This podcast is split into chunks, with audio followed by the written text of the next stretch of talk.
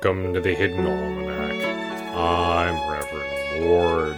Today is October 10th, 2016. Hi, everybody. I'm Archon Drom.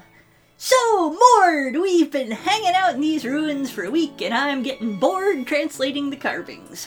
You can translate the carvings. Duh, I'm an Archon. You want your Archon to be able to read the signs. That's not the point. Can we go somewhere?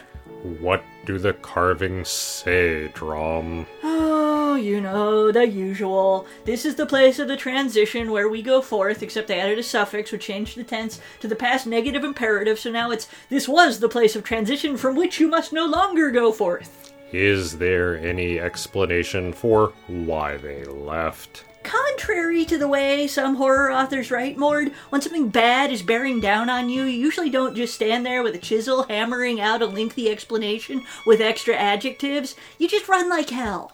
An undeniable truth. Did something bad happen?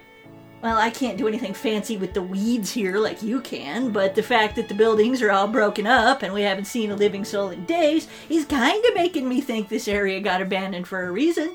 But on the other hand, nothing's killed and eaten us, so you know. Anyway, I'm tired of peeing in a ditch, Mord. Can we go find civilization?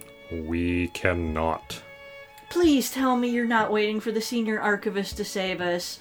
Between you, me, and the begonias, I don't think she was playing with a full deck. That whole rabid goat thing was a little odd.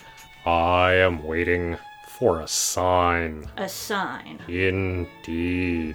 What kind of a sign? A sign of faith. Oh, sure, I put my faith in the fathers and I'm all mind controlled and dangerous and who gave drama stun rod. But you stand out in the middle of a frickin' alien prairie waiting for a sign and, um.